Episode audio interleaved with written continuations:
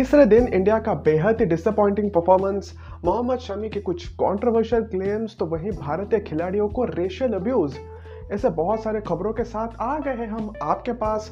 आप सुन रहे हैं ये podcast cricket umbrella. I am your host the cricket umbrella guy Adarsh and let's get started. तीसरे दिन के खेल की शुरुआत भारतीय बल्लेबाजों ने संभल के की, या फिर रादर कहा जाए तो कुछ ज़्यादा ही संभल के की।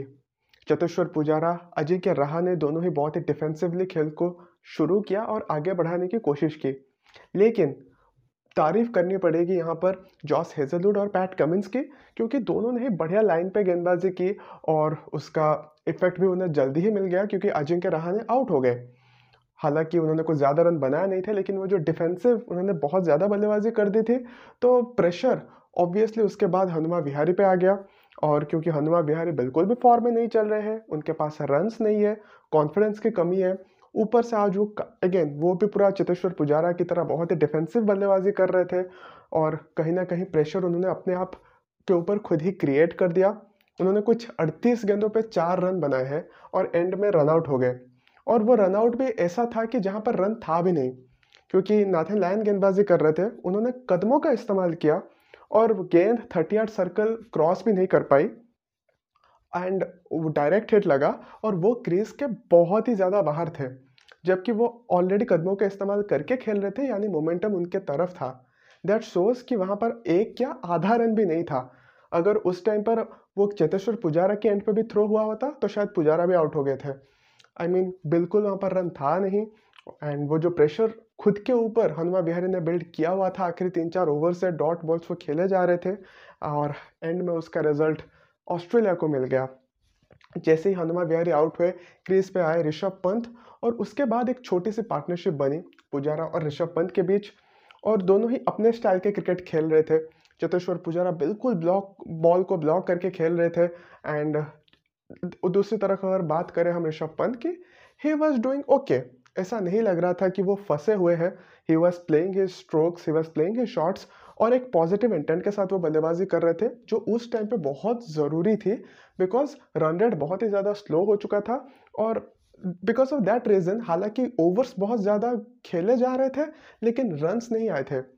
उसके बाद अगर आप देखें तो ऋषभ पंत को एक इंजरी हुई, उनके हाथ पे गेंद लगा, जिसके लिए मैच भी कुछ कुछ टाइम के लिए बंद हुआ, फिजियो आए, लेकिन उसके बाद कहीं ना कहीं ऋषभ पंत जो एक बढ़िया मोमेंटम के साथ खेल रहे थे, ही लॉस्ट दैट मोमेंटम। वो जो फ्री फ्लोइंग अंदाज से रन आ रहे थे उनके बल्ले से, वो आए नहीं एंड वो थोड़े अनकम्फर्टेबल दिखे। At the end of the day वो जल्दी ही उसके बाद आउट हो गए, अपने इनिंग्स को वो लंबा नहीं खींच पाए। और अगेन वही सेम स्टोरी है ऋषभ पंत के साथ, एक बहुत अच्छा स्टार्ट उन्होंने तो उन्हें मिल गया, he did all the hard work, लेकिन जब उस स्टार्ट को एक बड़े रन में कन्वर्ट करने की टाइम आ गया, ही वाज आउट। और उसके बाद तो भाई अब क्या ही बोले, मतलब एक विकटों की ना मतलब एक लहर ही आ गई। उसके बाद रविचंद्रन अश्विन रन आउट हो गए and Jasprit Bumrah run out हो गए, और बहुत ही कैजुअल तरीके से। हालांकि जसप्रीत बुमराह का रनआउट तो बहुत ही अच्छा था, बहुत ही बढ़िया फील्डिंग एफर्ट मानस लाबुशेन के द्वारा था, लेकिन आर अश्विन बहुत ही लेजी तरीके से आउट हुए, मतलब वो भागे भी बहुत स्लो। उसके बाद एंड में उन्होंने डाइव भी नहीं लगाया एंड काइंड ऑफ उन्होंने अपने खुद के पैरों पर खुद ही कुल्हाड़ी मार दी, और टीम इंडिया की नया कहीं ना कहीं वहीं डूब ही गई। उसके बाद सिर्फ एक ही भरोसा था, वो थे रविंद्र जडेजा। जी हाँ, उससे पहले चेतेश्वर पुजारा, जिन्होंने अपना अर्धशतक पूरा किया और एक सौ छिहत्तर गेंदों पे उन्होंने अपना पचास रन पूरा किया। उनका स्ट्राइक रेट कुछ अट्ठाईस का है, एंड उसके बाद एक अनप्लेएबल डिलीवरी थी जो आई, मतलब चेतेश्वर पुजारा क्या वहाँ पर कोई भी दूसरा बल्लेबाज होता तो उस गेंद पे आउट हो गया होता। It was a gem of a delivery, और उसी के चलते चेतेश्वर पुजारा भी आउट हो गए। सो so, एंड में लोन सर्वाइवर बन के रह गए रविंद्र जडेजा। दूसरे एंड पे विकेट जा रही थी, और स्पेशली जैसे ही टेल एंडर्स आए तो ऑस्ट्रेलिया की गेंदबाजी, फील्ड प्लेसमेंट, जिस तरह का अग्रेसिव ब्रांड ऑफ क्रिकेट उन्होंने खेला वो देखते ही बनता था। स्लेजिंग आ रही थी, शॉर्ट पिच गेंदों के बाद शॉर्ट पिच गेंदें आ रही थी। पहले आप मतलब डरा के धमका के आउट किया, पहले नवदीप सैनी उस तरह से आउट हुए, उसके बाद similar kind of attack Mohammed Siraj के खिलाफ भी हुआ, और रविंद्र जडेजा के पास कुछ खास ज़्यादा करने को था नहीं। हालांकि उन्होंने एंड में कुछ शॉट्स लगाए और तो जो लीड था ऑस्ट्रेलिया का उसे सौ रन से कम पे लेकर आए, लेकिन उस ज़्यादा कुछ कर नहीं पाए क्योंकि बीच में रविंद्र जडेजा भी इंजर्ड हो गए। तो उसके बाद उसके बाद हम इंजरी के बारे में बाद में फिर से बात करेंगे, लेकिन हाँ वो जो इंजर्ड हो गए उसके बाद थोड़ी दिक्कतें उनके लिए भी आ गई। And at the end of the day team दो सौ चौरालीस रनों पर ऑल आउट हो गई और चौरानवे रन से पहले इनिंग्स में पीछे हो गई। हाँ, आप क्रिटिसाइज़ कर सकते हैं रविंद्र जडेजा के टेक्निक को क्योंकि उन्होंने आज एक्सपीरियंस्ड है एज ही इज़, तो आप एक्सपेक्ट करते हो कि वो ज़्यादा से ज़्यादा गेंदें खेले। जिस तरह की गेंदबाजी कर रहे थे ऑस्ट्रेलिया के गेंदबाज, he was the right fit, he was the right candidate to face most of the deliveries, लेकिन उन्होंने कहीं ना कहीं ज़्यादा गेंदें खेलने दी बाकी बल्लेबाजों को। नवदीप सैनी को पूरा एक ओवर खेलना पड़ा मिचेल स्टार्क को के अगेंस्ट, जहाँ पर वो आउट हो गए। सिमिलरली मोहम्मद सिराज को भी उन्होंने एक पूरा ओवर खेलने में मतलब खेलने दिया जहाँ पर वो आउट हो गए। तो अगर वो सब ओवर रविंद्र जडेजा खेलते और आखिरी एक दो गेंदों पर सिंगल लेते तो शायद स्कोर थोड़ा और आगे बढ़ सकता था। But it is always easier said than done, चीज़ें इतनी आसान नहीं होती है, कोई स्क्रिप्ट नहीं होता है कि आप उस स्क्रिप्ट के हिसाब से ही चलो। सो चौरानवे रन का एक बहुत ही बड़ा लीड मिल चुका था ऑस्ट्रेलिया को और उन्हें कुछ खास ज़्यादा करना ही नहीं था, बस उस लीड पर ही उन्हें कैपिटलाइज करना था जो उन्होंने बखूबी कर दिया है। हालांकि डेविड वार्नर को रविचंद्रन अश्विन ने आउट किया, फिर विल पुकोव्स्की आउट हुए मोहम्मद सिराज के द्वारा, लेकिन उसके बाद एक साथ आ गए मानस लाबुशेन और Steve Smith. They made sure कि ऑस्ट्रेलिया आज के दिन में और कोई भी विकेट ना गवाए और मानस लाबुशेन तो बहुत ही जल्दी अपने पचास रन की ओर भी जा रहे हैं और टोटल अभी लीड जो है एक सौ सत्तानवे रन की हो चुकी है और अभी भी ऑस्ट्रेलिया के पास आठ विकेटें हाथ में है। तो भाई ये मैच तो अभी इंडिया के हाथ से बहुत ही ज़्यादा दूर होते हुए दिख रही है।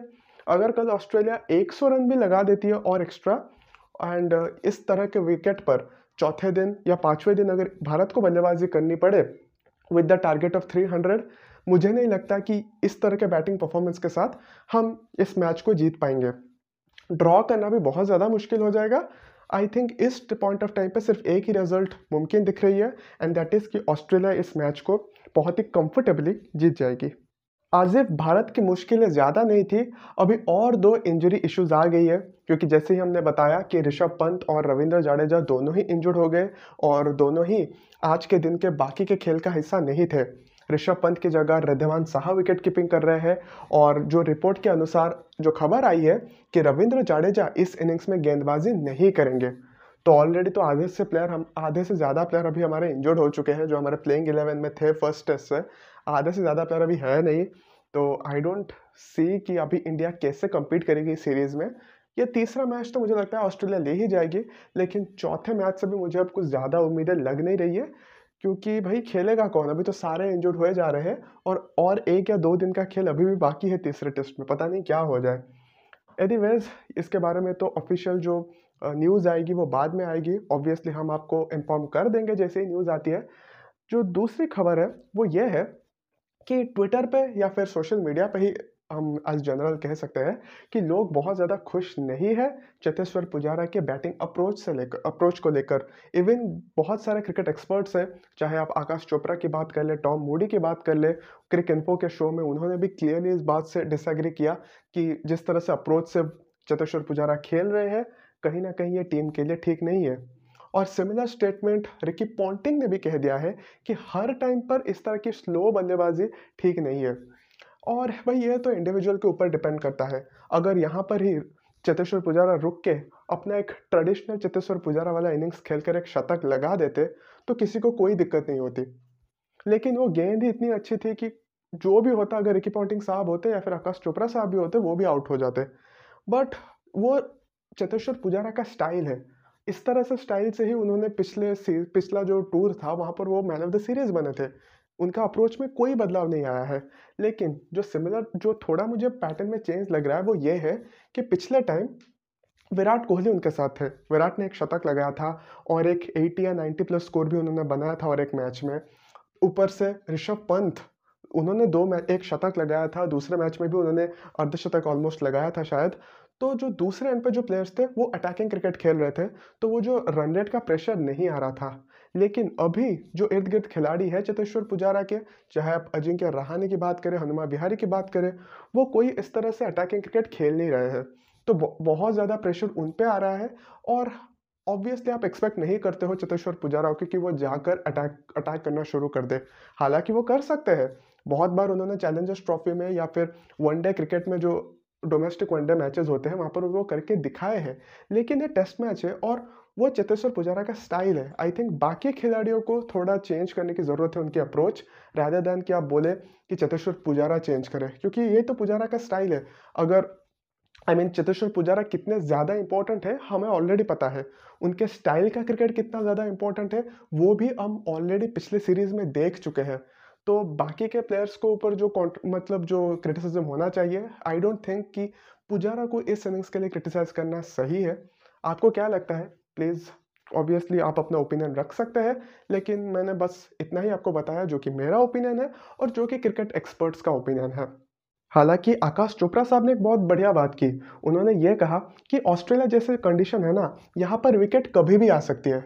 अगर आप रन बना के इनिंग्स या फिर स्कोर कार्ड को आगे नहीं बढ़ाओगे तो फिर कोई फ़ायदा है ही नहीं, क्योंकि आप जितना भी अच्छा सेट हो जाओ, जितने भी अच्छे बल्लेबाजी कर रहे हो, एक ऐसा गेंद आएगा जो आपके विकेट लेकर ही जाएगा। ये ऑस्ट्रेलिया नहीं है, ये ऑस्ट्रेलिया है, इंडिया नहीं है। So you have to make sure कि आप रन्स बना रहे हो, सिर्फ विकेट पर रुकने से स्कोरबोर्ड या फिर मैच आगे नहीं बढ़ेगा। सो ऑब्वियसली बहुत सारे लोगों का बहुत सारा पॉइंट है, लेकिन सोशल मीडिया पे आज चेतेश्वर पुजारा बिल्कुल भी फेवरेट नहीं है। और एक थोड़ी सैड न्यूज़ आई है आज के मैच के बाद, जो अभी रिपोर्ट आ रही है उसके तहत, और इंडिया इंडिया के टीम मैनेजमेंट ने एक ऑफिशियली कंप्लेन दाखिल की है कि मोहम्मद सिराज और जसप्रीत बुमराह को रेशियली अब्यूज़ किया गया है। दूसरे दिन और तीसरे दिन, दोनों ही दिन उन्हें रेशियली अब्यूज़ किया गया है किसी फैंस के द्वारा। तो इसके ऊपर क्या कार्रवाई होती है, क्या फर्दर अपडेट्स आती है, मैं आपको ज़रूर बता दूंगा। तो वहीं अगर हम अगले खबर के बारे में बात करें और आईपीएल दो हज़ार इक्कीस की बात करें, तो जो रिपोर्ट्स आ रही है उसके तहत आईपीएल के लिए जो मिनी ऑक्शन होने वाला है वो फरवरी के महीने में दस या, या फिर ग्यारह तारीख को होगा, साढ़े तीन बजे उस टाइम पर होने वाला है। एंड अगर हम ऑक्शन की बात करें तो सबसे ज़्यादा घाटे में चेन्नई सुपर किंग्स रहेगी, क्योंकि उनके पास बिल्कुल भी बजट नहीं है, सिर्फ zero point one five crore ही उनके पास है। अगर दूसरी तरफ बात करें तो बाकी टीम काफ़ी ज़्यादा स्टेबल पोजीशन पर है, बट ऑब्वियसली जिस तरह का प्रदर्शन चेन्नई का पिछली बार रहा है, यू वुड एक्सपेक्ट कि बहुत सारे प्लेयर्स को चेन्नई बाहर निकालेगी, तो ऑब्वियसली उनके पर्स अमाउंट भी इंक्रीज़ हो जाएगी। और जो दो नए टीम के बारे में जो न्यूज़ आ रही है उसके रिगार्डिंग भी खबर देते हुए जो सोर्सेस ने बताया है कि अप्रैल के महीने में दोनों टीमों के रिगार्डिंग जो फाइनल कॉल है वो लिया जाएगा कि कौन वो टीम होने वाली है और कौन फ्रेंचाइज होने वाले हैं, वो अप्रैल के महीने में डिसाइड किया जाएगा। और उनको जो टोटल पर्स है वो पंद्रह सौ करोड़ का अलॉट किया जाएगा। चलिए अब बाकी थोड़े छोटे छोटे खबरों के ऊपर भी ध्यान दे दिया जाए। तो first of all, South Africa ने अपने पाकिस्तान के दौरे के लिए इक्कीस खिलाड़ियों का एक बहुत ही बड़ा स्क्वाड अनाउंस कर दिया है। क्विंटन डे कॉक इस सीरीज़ में साउथ अफ्रीका की कप्तानी करेंगे। क्योंकि मैचेस पाकिस्तान में खेले जाने वाले हैं, इसीलिए इस स्क्वाड में साउथ अफ्रीका ने चार चार स्पिनर्स को प्लेस किया है। तो वहीं दूसरे और श्रीलंका के जो स्पिनर है अकीला धनंजय, उनको अभी क्लियर कर दिया गया है कि वो अभी इंटरनेशनल क्रिकेट में फिर से गेंदबाजी कर पाएंगे। गौरतलब है कि दो हज़ार उन्नीस में जो गोल पे टेस्ट मैच खेला जा रहा था न्यूजीलैंड के खिलाफ, उसी के दौरान उनको एक्शन के रिगार्डिंग बैन कर दिया गया था और उनका जो बैन का पीरियड था एक साल का वो अभी ख़त्म हो चुका है और अगले सीरीज से शायद वो सिलेक्शन के लिए अवेलेबल भी हो जाए। हमारी अगली स्टोरी रहेगी पाकिस्तान के पूर्व तेज़ गेंदबाज मोहम्मद शमी के एक थोड़े कंट्रोवर्शियल बयान के ऊपर। तो आपको याद होगा शोएब अख्तर ने दो हज़ार तीन विश्व कप के दौरान वर्ल्ड क्रिकेट के इतिहास की सबसे फास्टेस्ट गेंद डाली थी, जब उन्होंने न्यूजीलैंड के खिलाफ एक सौ इकसठ किलोमीटर प्रति घंटे के रफ्तार से गेंद डाली थी, जो कि रफली सौ माइल का आंकड़ा भी था। उसके रिगार्डिंग बात करते हुए मोहम्मद शमी ने बोला कि वो ऑलरेडी इस रिकॉर्ड को दो हज़ार चार में तोड़ चुके हैं, क्योंकि जब इंडिया पाकिस्तान का टूर करने के लिए गई थी उसी दौरान मोहम्मद शमी ने दो गेंदें डाली थी जो तकरीबन एक सौ चौंसठ किलोमीटर प्रति घंटे के रफ्तार से डाली गई थी। उनमें से एक गेंद को सौरव गांगुली ने चौका मारा था, तो वहीं दूसरे को राहुल द्रविड़ ने डिफेंड किया था। बट बिकॉज वो कराची से है तो इसीलिए उनके रिकॉर्ड को स्वीकार नहीं किया गया और अभी तक उन्हें कुछ अप्रिशिएशन मिला नहीं और स्टिल देन रिकॉर्ड बुक्स में शोएब अख्तर का ही नाम है। हालांकि उस टाइम पर आईसीसी ने क्लैरिफाई किया था कि स्पीडोमीटर में कोई गलती होने के कारण इतना ज़्यादा गति दिखा गई और एक्चुअल स्पीड जो थी वो एक सौ चौंसठ से बहुत ज़्यादा कम थी।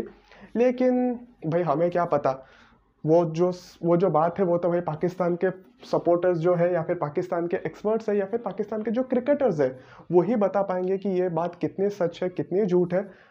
मुझे ये चीज़ बहुत ही ज़्यादा इंटरेस्टिंग लगी तो मैंने सोचा आपके साथ शेयर कर दूं। मैंने पिछले एपिसोड में आपको बताया था कि यूएई और आयरलैंड के बीच वनडे सीरीज शुरू होने वाला है और यूएई के दो खिलाड़ी कोविड पॉजिटिव पाए गए हैं। तो अभी पहला वनडे मैच खत्म हो चुका है और इस मैच को यूएई छः विकेट से जीत चुकी है। पहले बल्लेबाजी करते हुए आयरलैंड ने दो सौ उनहत्तर रन बनाए और ओपनर पॉल स्टर्लिंग ने एक सौ इकतीस रन बनाकर वो नाबाद रहे। जवाब में यूएई ने बढ़िया बल्लेबाजी की और दो सौ सत्तर रन का जो टारगेट था उसे सिर्फ चार विकेट खोकर ही हासिल कर दी। टीम के तरफ से सीपी रिजवान ने एक सौ नौ रन तो वही मोहम्मद उस्मान ने एक सौ दो रन बनाए। Anyways guys that's it from my side for today. ये थे आज के दिन के कुछ बहुत ही बड़े और छोटे क्रिकेटिंग न्यूज़ और अगले एपिसोड में फिर आपके साथ जुड़ जाएंगे। अगर अभी तक आपने पॉडकास्ट को सब्सक्राइब या फिर फॉलो नहीं किया है depending upon whichever platform you are listening to, so please consider doing that और अपने वैल्यूबल रिव्यूज़ भी ज़रूर दीजिएगा। अगले एपिसोड में फिर आपके साथ मुलाकात होगी। Till then bye bye, take care and stay safe.